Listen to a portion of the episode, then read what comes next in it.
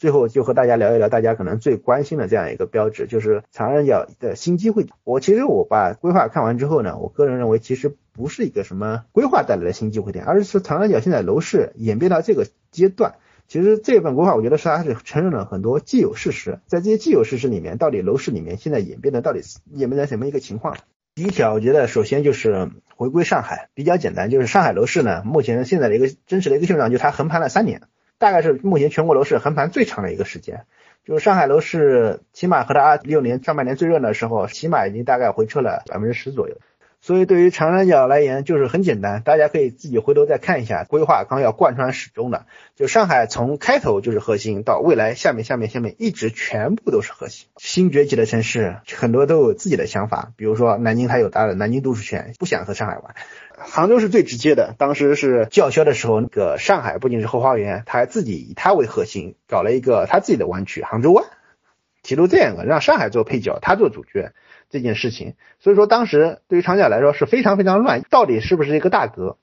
像粤港澳他们基本上就不会有这个问题。广州是个非常好的省会，深圳可以闹得再凶。真正的老大一正老大，他依然是广州。但是对于上海而言，他对附周边的城市，他是没有这样一个行政从属关系，所以说他很多时候是靠他的影响力在做事儿，但是他没有这样一个能真正意义上的统一号令。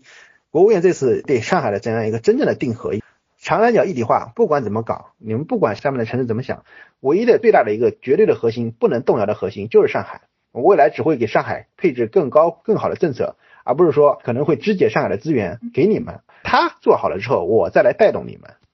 对于上海来说，大家可以自己去看一看啊，上海的周边可以在环沪看上一圈。真正的环沪意义上的价格，这边苏州为典型的代表，就是整个一个楼市的价格到了一个非常阶段性的一个顶点。我打个不恰当比方，在苏州这边，可能像影山湖这些，以前就苏州很刚需的一个板块，大概差不多也有卖到三万多、三万往上了。甚至有的洋房已经卖到四万，这是个什么概念？就是这个价格已经可以从上海的大虹桥，甚至在正虹桥里面去买房。在苏州可能是一个偏刚需的板块，它的价格甚至已经到了这样一个地步。所以说，对于长三角已经基本上大部分的城市都已经完成了涨幅之后，那么说，哎，最早像这样的横盘的上海，它恰恰还回调了，就是因为它的整个一个调控的壁垒做的很太高，让整个一个楼市就把完全就被摁住。那么上海对于其他的城市来说，上海现在就处于一个阶段性的低估点，可以适当的去抛售掉一点环沪的资产，去配到上海。因为上海有的时候，你如果你不进去的话，你都不知道很多房子的价格已经回调到已经让你觉得很不可思议的点数。这个时候上海是能真正意义上的逃损的。这是我给大家的第一点建议，第一个机会点，回归上海。接着是第二点啊，就是我把它称之为跟紧种子选手。排个序吧，我就简单直接一点啊，因为其实说白了就是除了上海之外的二号选手，我们二号投资目标怎么办？投资的这样一个我的配场，我把我的配场去说一下，这样包括我做股票也是这样子，大概百分之六十是茅台、平安这样的这样的一个大白马，但什么意思呢？就起码你的资产的百分之六十配到一线城市，它是你的基本盘，保证这个基本盘它一定是对的。上海近十年的这样一个涨幅来说，基本上上海的。年均回报率大概就百分之十三，其实很多时候它是比不过它环沪，包括长三角其他周围的城市，因为别人的基数低，起点比较低，只要它的房价能够翻上好几倍，从回报的角度来说，上海很有可能是输给别人的。但是你的基本盘是永远要把它稳得住的。当你稳住这个基本盘之后，你可以适当的用百分之四十左右的资产在楼市里面去找暴击，暴击会在哪里？暴击基本上呢会出现在二线城市。在上海来说，它已经进入了一个扩张平缓期。现在长江的很多二线城市里面都在搞扩建、搞新城，就是因为它现在还处于一个真正的扩张周期。所以扩张周期的话，才能够带来说新的变化，带来新的机会点。我直接就把我心目中的名单说一下。其实如果没有苏州楼市和南通楼市这一波的话，我基本上会把队列是这么排的啊。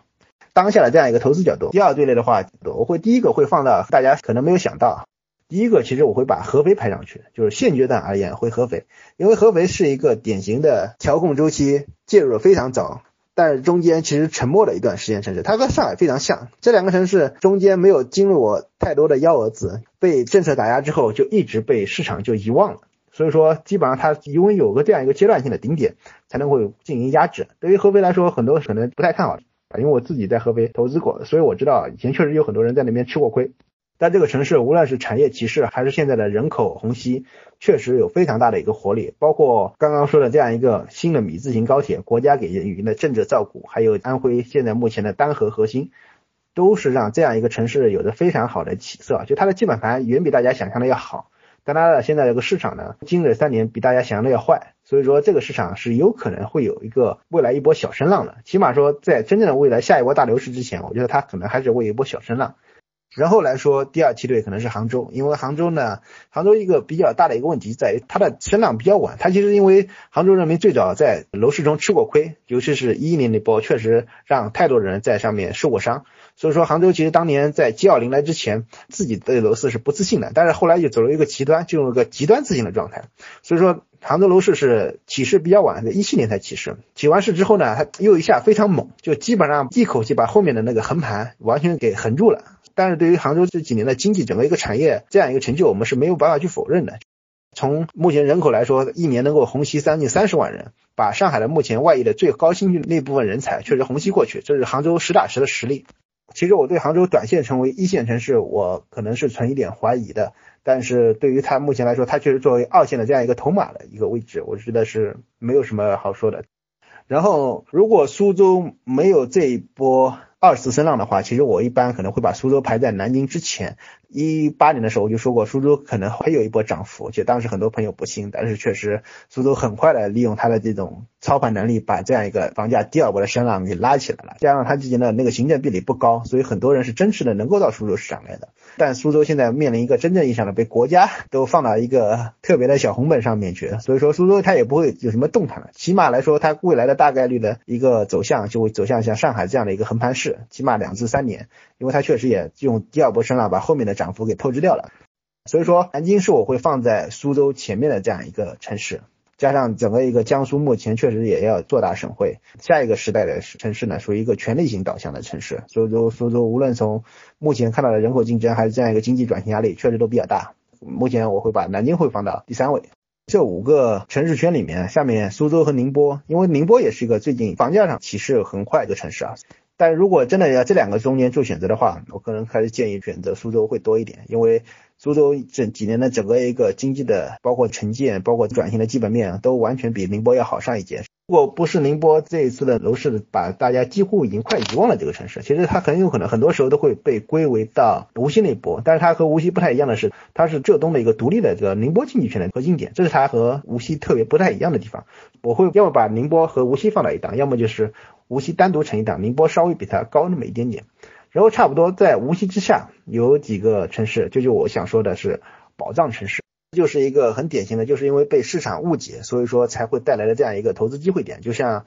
我一八年也写过的一篇文章，我当时和大家去说，像南通这样城市是有机会的，就是因为它不是说因为南通有了什么第三机场，这些都是预期。而南通最好的一个机会就是它被很多人误解成它是环沪城市。其实南通到上海交通其实是非常不方便的。其实它这个城市，而且加上这个城市它自己的民营经济，是相对来说在江苏来说也是非常发达的一个地方。就是很多人对它不了解的情况下，会认为它是个完全靠上海其实认识，其实完全不是，它是个靠自己的城市内生力量就能够足够消化了自己的城市。所以说它很多时候属于被人还是低估的一个状态。我认为它在经济的某些实力方面已经不比无锡差。然后，但是它的房价呢，其实稍微之前差那么一点意思。当然，现在大家已经看到了，南通已经被补涨起来了。我现在是不太建议各位去追涨南通的。我已经写过一篇文章，就是也是近期发出的，不要再去追高南通，可能性不是很大了。最近南通这样一个机会，还有一些宝藏城市，比如说像绍兴、无锡。之前我想把归为宝藏城市，但是我在这个城市投资过之后，我觉得它是一个长三角非常特别的城市吧，就把它称为长三角真正最性价比的城市。最好的备胎，当你在一些杭州、上海这样的城市打拼累了，你也知道你留不下来的时候，但你想留在长三角，那么最好的一个选择就是无锡这样一个城市。